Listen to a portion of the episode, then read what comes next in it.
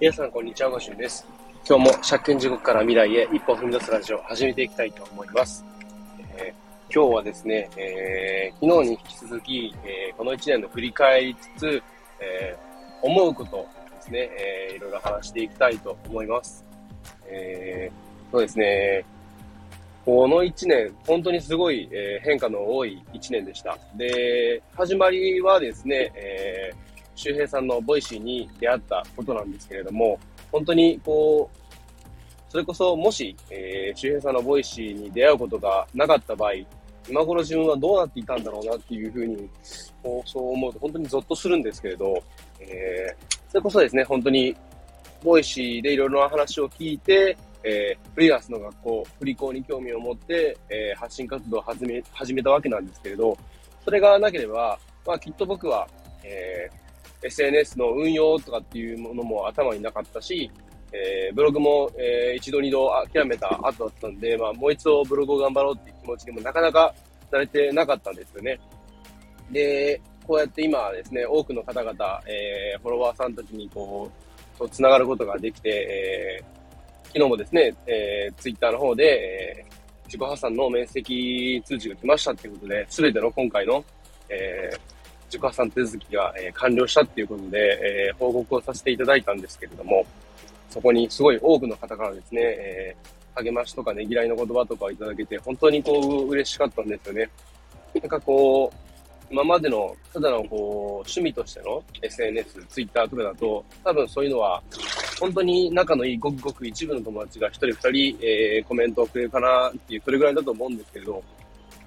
それ以上に多くの方から、えー、言葉をいただけて、何より本当にそういう方たちと繋がって、いろいろ今、えー、NFT という面白いことをやれるっていうのが本当に幸せだなっていうふうにも感じています。で、これ本当に、なんだろうな、こう自分がこう勇気を持って一歩踏み出したっていうのは本当に周平さんのVoicy とか発信のおかげなんですけれど、えー、本当に心がこう病んでる時、本当に鬱に近いような、どうしようもないような時っていうのは、自分自身なかなかその状況に気づけてなかったりするんですよね。で、その状況で、えー、頑張ろうと思っても結局頑張れないし、で、気分をこう、なんとか変えようって思っても、なかなか切り替えられないんですよね。そんな状態で、えー、大事な判断をしようとすると、当然何かしらこう失敗をするわけで、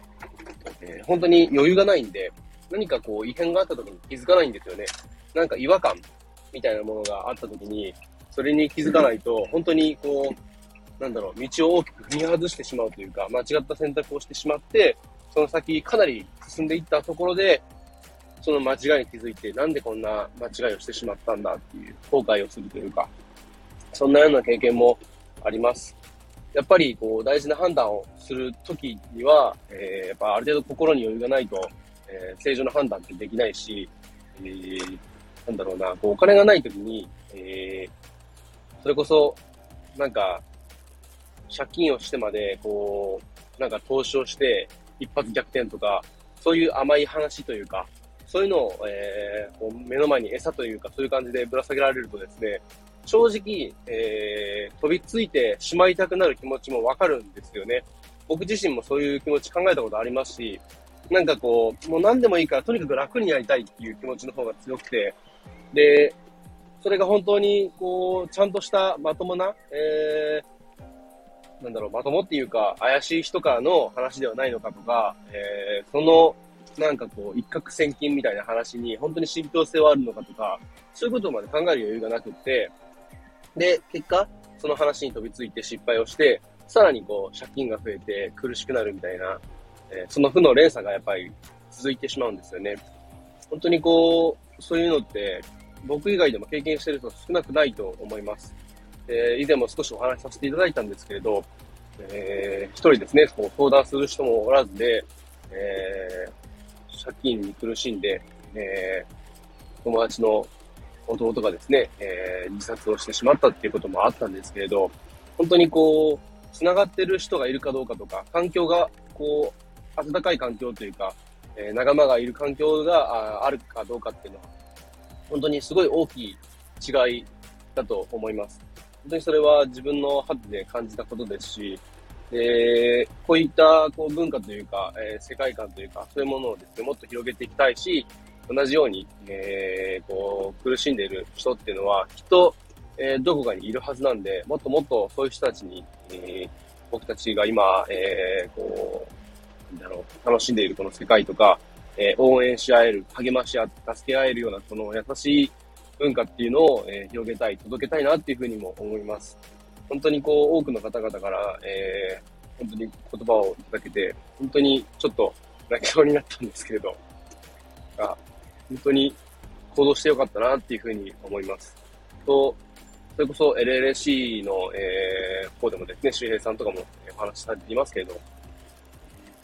時間とお金のバランスというか、そういう価値観とかでもですね、だいぶ、考えさせられて、えー、ガラリと、えー、大きく変わりました。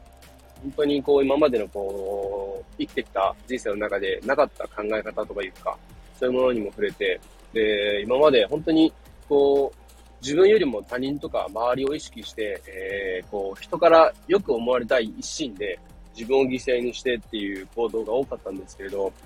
今思えば本当にこう、あんまりこう、それ自体は良くなかったというか、なんでもっと自分を大切にしたかったんだろうなっていうふうにも思ったりします。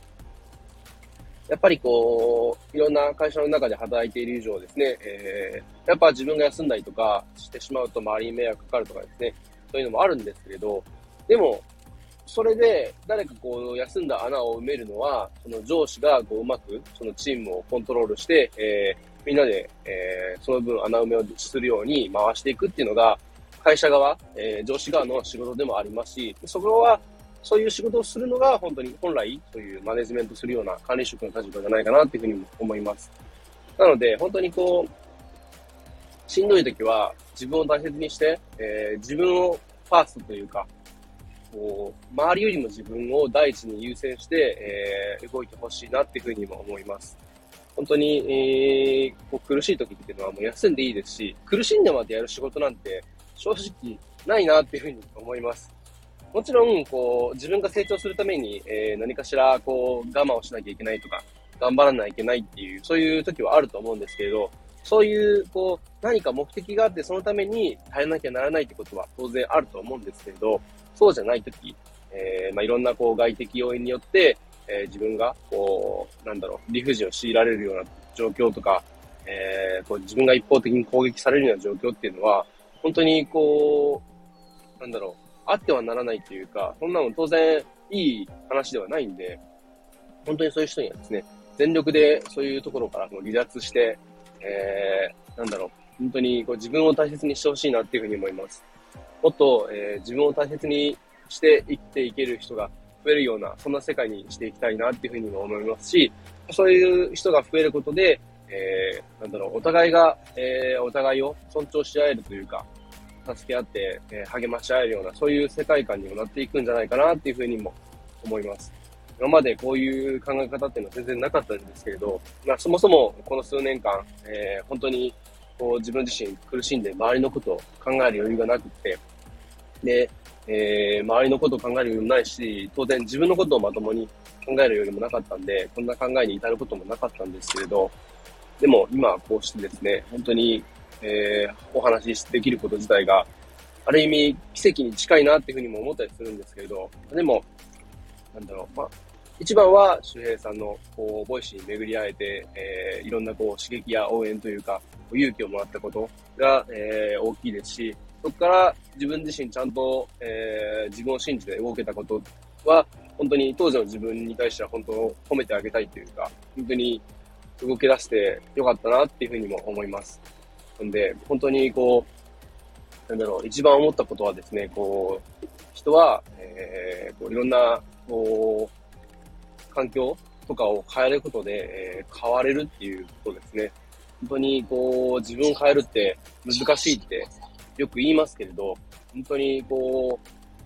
う、動き出せれば、少なからずちょっとずつは変わっていくんですね。当然大きくは変わらないんですけれど、いきなり大きく変わるって言われても無理ですし、いきなりフルマラソン走れって言われても無理な話で、でも逆に散歩ぐらいだったらできるよねっていう話なんですよね。5分10分ちょっと歩いてみましょうとか、そんなぐらいだったら誰にだってできるんで、えー、まずは小さく、えー、勇気を出して一歩踏み出してみるっていうのが本当に大切だなっていうふうに感じた一年でした。えー、ちょっと長くなっちゃったんですけれど、そんな感じで終わりたいと思います。最後までお聴きいただきありがとうございました。では今日はこの辺で、バイバイ。